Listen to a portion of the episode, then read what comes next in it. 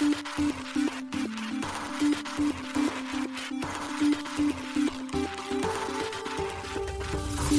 しい経済ニュース。この番組では現当社のメディア新しい経済がブロックチェーン仮想通貨フィンテックに関する日々のニュース解説を平日毎日音声コンテンツでお届けしています。そして新しい経済ではブロックチェーン仮想通貨に関するニュース解説記事やインタビュー記事学習記事などのたくさんのコンテンツを掲載しております。ぜひ新しいひらがな経済漢字で検索してメディアもチェックしてください。そして LINE 公式アカウントではメディアの更新情報を配信しております。LINE 公式アカウントにもぜひご登録ください。この番組は株式会社フィナンシェの提供でお送りします。フィナンシェはスポーツチームやエンタメプロジェクト DAO などのトークンを購入して支援ができる新しいクラウドファンディングサービスです。サッカー J リーグ野球バスケなどのプロスポーツチームをはじめ映画やアイドルインフルエンサーなど100以上のプロジェクトのトークンがフィナンシェで購入できます。さらにトークン購入者はプロジェクトに応じたキャンペーンの参加や NFT などの特典もぜひ iOS や Android でフィナンシェのスマホアプリを入れて新たな応援体験を味わってください。あなたの夢がみんなの財産になる。フィナンシェ。検討者新しい経済編集部の大塚です。はい本日は7月の13日木曜日です。今日のニュースいきましょう。ユニスワップ V3 アバランチで稼働開始。フィンシア財団ガバナンス初期メンバーにソフトバンクや LINE ネクストなど参画。アスター渡辺創太のスターテイル日本法人のトークン発行等をサポートするボブジーと資本業務提携。イーサリアム L2 Starknet Quantum Leap アップグレード完了。アーベイーサリアムでの米ドルステーブルコイン GO ローンチに向けガバナンス投票を開始。クロスチェーンプロトコル Axelar がマイクロソフトと提携。ブロックチェーンの相互運用性製品の提供に向け。欧州銀行監督機構ステーブルコイン基準の早期導入を要請ロイター。韓国企業に暗号資産保有情報などの情報開示を義務付け2024年から。マインクラフトのサーバーにビットコイン獲得機能を導入ゲーム業界向け BTC 決済 ZEBEDEEが一つ目のニュースはユニスワップ V3 がアバランチで稼働開始というニュースです。大手 DEX のユニスワップがユニスワップ V3 をアバランチブロックチェーン上にローンチしたことを7月13日に発表しました。今回のマルチチェーン展開によりユニスワップ V3 はイーサリアム、ポリゴン、セロ、オプティミズム、アービトラム、BNB チェーンおよびアバランチの7つのブロックチェーンで利用可能になりました。アバランチは2020年9月にメインネットをローンチしたレイヤー1ブロックチェーンです。アバランチは異なるデータ構造を採用するコントラクトチェーン C チェーン、プラットフォームチェーン P チェーン、エクスチェンジチェーン X チェーンの3つのチェーンで構成されたブロックチェーンとなっており、それぞれで重要機能の役割を分担しています。C チェーンではスマートコントラクトの実行が可能なため DApps の構築に利用されます。また P チェーンはアバランチにおけるメタデータを記録するチェーンとなっており、ネイティブトークン AVAX のステーキングやバリデータ、サブネットの管理に用いられます。そして X チェーンは資産の作成及びトレードに特化したチェーンとなっています。またアバランチではこのネットワークを利用して独自ブロックチェーンが構築できるサブネットの機能も提供しています。今回ユニスワップ V3 は C チェーン上に展開されています。またアバランチ展開にあたりブリッジプロトコルはレイヤー0が選出されており、アバランチへのユニスワップ V3 展開もレイヤー0開発元のレイヤー0ラボが行っています。なお今回のアバランチ展開は今年3月に実施された投票において賛成95.08%、反対4.91%の結果の上決定しています。ちなみにユニスワップ V3 がマルチチェーン展開する理由として今年4月に同プロトコルの BSL ビジネスソースライセンスが期限切れになったことが関係しています。BSL 期限切れにより第三者がユニスワップ V3 を商用目的でデプロイできるようになるため他チェーンにて公式以外のユニスワップ V3 が複数展開されてしまうことが想定されたためです。またユニスワップでは現在ユニスワップ V4 のリリースに向けたタイムラインも公開されています。同プロトコルのリリースはイーサリアムの次期大型アップグレードデンクンデネブプラスカンクンの実装後から監査プロセスを経て実装されることが予想されています。続いてのニュースは、フィンシア財団のガバナンス初期メンバーが公開というニュースです。フィンシアの運営を行うフィンシア財団が、コンソーシアム構築のためのガバナンス初期メンバーを7月13日初公開しました。なお、フィンシアは、LINE 独自開発のプライベートチェーンとなる LINE ブロックチェーンがリブランディングを行い、名称変更したブロックチェーンです。現在運営元は LINE のグループ会社 LINE テックプラスからフィンシア財団へ移行しています。現在フィンシア財団はフィンシアメインネットのオープンネットワーク、パブリックブロックチェーン化を進めています。今回の発表は同方針へのマイルストーンとなるプライベート体制からコンソーシアム体制へのガバナンス移行を進めるものとなります。なお、ガバナンスメンバーはすでにフィンシアメインネットのバリデーターとしてノード運営を行っています。今回ガバナンス初期メンバーとして公開されたのはソフトバンク、アメリカ LINENEXT、韓国 LINENEXT、国内企業 LINE ジェネシス、アポ T1、アンラボブロックチェーンカンパニー、グッドギャングラボ、ネオピン、プレストラボ、マーブレックスの9社です。なお、LINE ブロックチェーンスキャンを確認すると、現在フィンシアメインネットにはバリデーターとして全18社が参加しているのが確認できます。ちなみに、アメリカ LINENEXT は LINE のグローバル NFT プラットフォーム事業を運営する企業です。韓国 LINENEXT は同プラットフォーム事業の戦略企画を行います。LINE ジェネシスは国内において LINE の暗号資産事業及びブロックチェーン関連事業を展開する企業です。アポ T1 はガバナンス領域に特化した専門のバリデーター業者です。また、アンラボブロックチェーンカンパニーは韓国ウォレット事業者であり、グッドギャングラボは AI 活用の 3D アバター開発企業です。ネオピンについてはイーサリアム上で DeFi を展開しており、プレストラボはシンガポールのクォンツ取引会社です。そしてマーブレックスはネットマーブルのブロックチェーン専門子会社です。なお今後もガバナンスメンバーは追加される予定のようです。発表の中でフィンシア財団は同9社らとともにフィンシアガバナンスを構成し、パブリックブロックチェーン化に向けてフィンシアメインネットを運営していく予定と述べています。なお、フィンシアのガバナンスメンバーとして参加するには、フィンシアのネイティブトークンであるフィンシア FNSA を一定量保有することが求められるということです。これについては、フィンシア財団が FNSA をガバナンスメンバーに貸し出し委任しない方針によるものということです。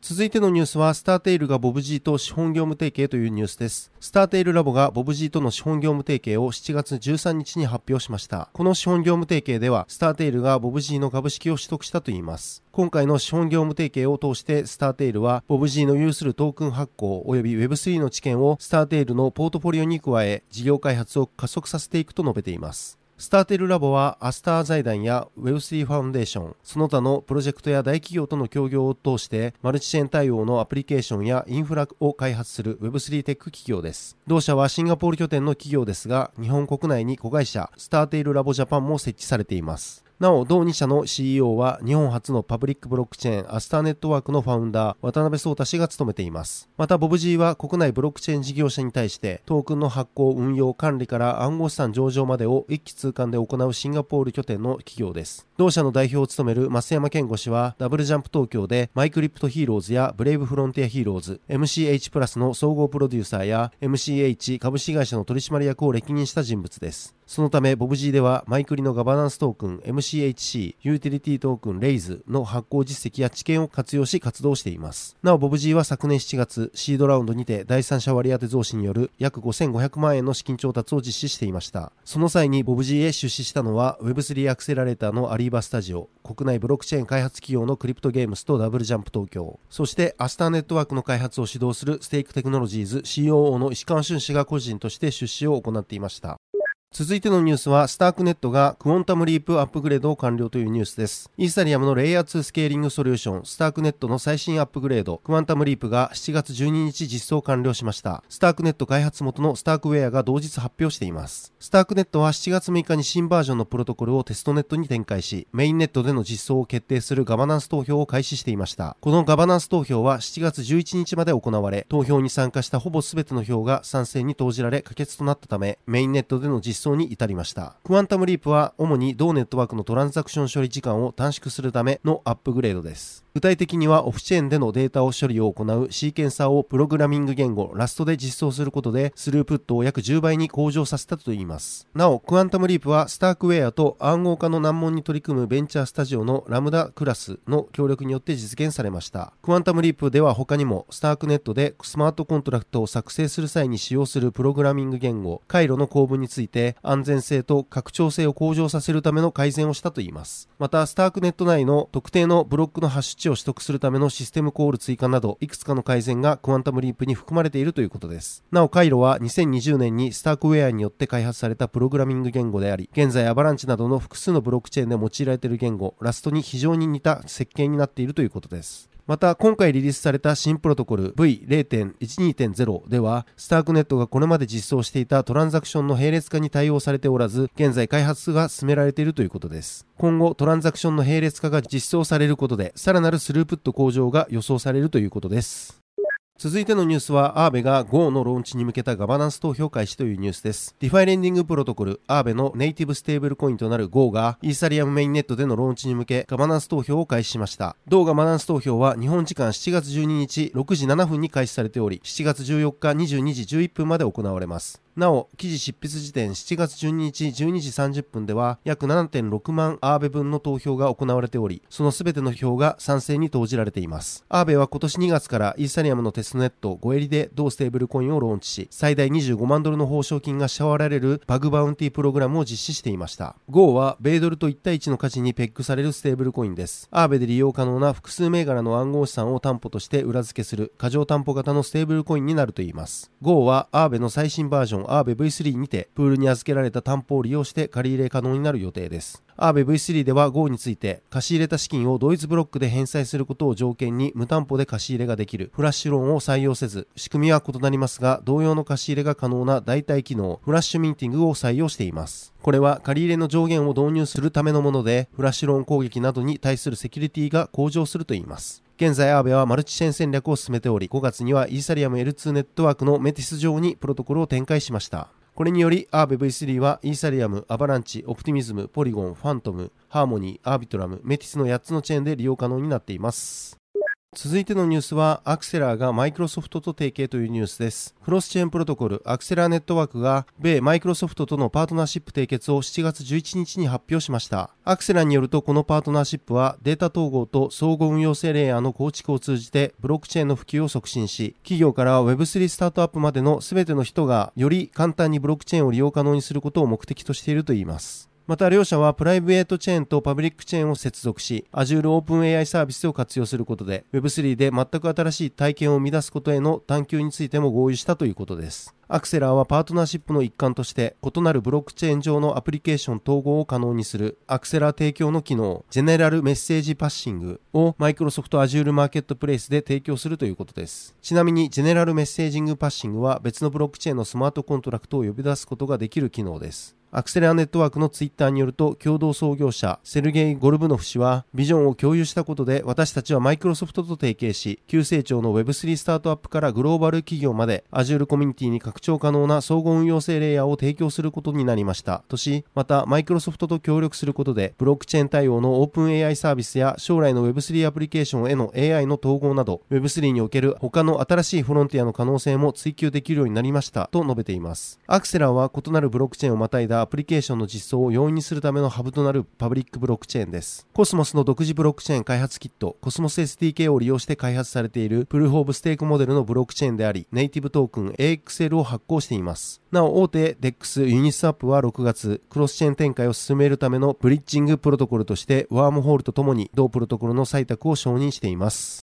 続いてのニュースは、欧州銀行監督機構、ステーブルコイン基準の早期導入を要請というニュースです。欧州連合 EU の銀行監視当局は7月12日、1年後に施行予定の暗号資産市場規制法案マイカに先立ち、リスク管理と消費者保護に関する指導原則を自主的に遵守するよう、ステーブルコイン発行者に促しました。EU は4月にマイカを承認。これはビットコインやイーサリアムのような暗号資産の取引や通貨や資産に裏付けられた暗号資産であるステーブルコインの発行に関わる世界初の包括的なルールです。欧州銀行監督機構 EBA は7月12日、2024年6月30日に発効するマイカの要件を具体化するための第1弾の対策を公開協議するために公表しました。その中には永久的な監禁権や苦情処理規則などの規定が含まれています。EBA 関係者はマイカが承認された今、今後数ヶ月の間にステーブルコインの発行が相次ぐと予想。企業に対しマイカの施行に先立ち、優れたガバナンスとリスク管理に関する指導原則を利用するよう呼びかけています。EBA は声明にて、この声明はマイカの適用に向けたタイムリーな準備行動を奨励することを意図しています。その目的は後の段階で潜在的に破壊的で急激なビジネスモデルの調整リスクを軽減し、監督当局の修練を促進し、消費者の保護を促進することであると述べています。これとは別に EU の欧州証券市場庁 ESMA は暗号資産を取引するいわゆる暗号資産サービスプロバイダーに関する規則案を発表しました。公開協議のために提案された規則は暗号資産サービスプロパイダーを認可し、顧客の暗号資産と取引の分離を保証し、米国の暗号資産取引所 FTX の破綻などの出来事から得た教訓を生かし、企業と顧客の資金の混同を避けることを目的としています。ESMA の規則は2025年1月に施行されます。なお、裏付けのない暗号資産に投資し、資金を失った顧客に対する保証制度は含まれない予定です。EBA はステーブルコイン発行体の資本要件とストレス市場におけるステーブルコインの償還に企業がどのように対処すべきかに焦点を当てた規則案の第2弾を10月に発表する予定ということです。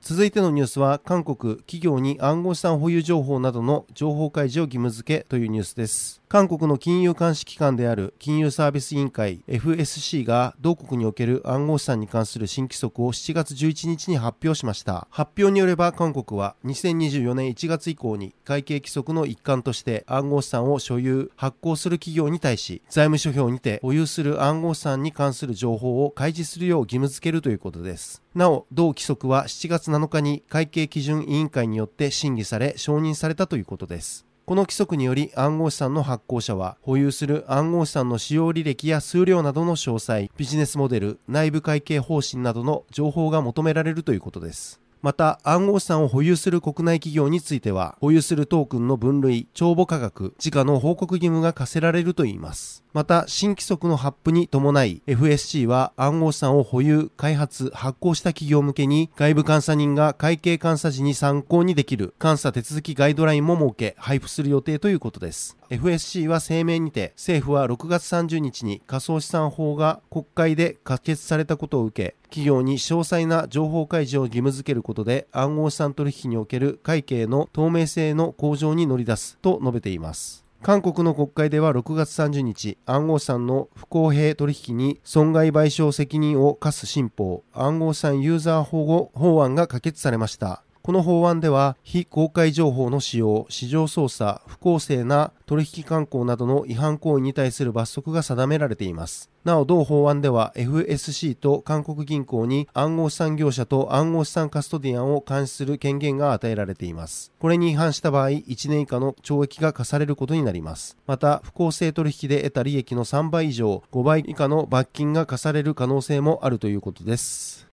続いてのニュースは、ゼベディがマインクラフトのサーバーに BTC 獲得機能を導入というニュースです。ゲーム業界向けにビットコイン決済システムを提供するゼベディが、人気サンドボックスゲームマインクラフトのサーバーの一つであるサトランティスにビットコイン獲得機能を導入したことを7月12日に発表しました。サトランティスはコミュニティメンバーが運営するビットコインをテーマにしたカスタムサーバーです。今回サトランティスに組み込まれた BTC 報酬機能により、ユーザーは同機能によって取得したビットコインをゲーム内の土地や資源、装備の購入に使用できるようになったということです。また、取得した BTC はサトランティス上の他プレイヤーとの取引やゼベディアプリにも出金が可能だといいます。また、サトランティスでは同サーバーにおける全収益をプレイヤーへの報酬として共有するため、毎日15万サトシ以上が報酬プールに追加されるということです。この仕組みはビットコインとマイニングにインスパイアされたもので、この仕組みによりプレイヤーは定期的に報酬の一部を獲得できるといいます。サトランティスから共有される報酬については、サトランティス上の特別なクエストで手に入るキーアイテム、ASIC とマインクラフト上の伝統的な高額資源、エメラルドを所有していれば、報酬を受け取る確率が増えるということです。なお、ゼベディはこの仕組みをハッシュレート、マイニング能力と呼称しています。発表によると自宅のノートパソコンでビットコインを採掘できないのと同様に、サトランティスから共有される報酬も一人で獲得は難しいといいます。そのためユーザーはマイニングプールと呼ばれる専門クランで他プレイヤーとチームを組むことでハッシュレートを向上させ報酬の獲得チャンスを増やすことが可能になるということです。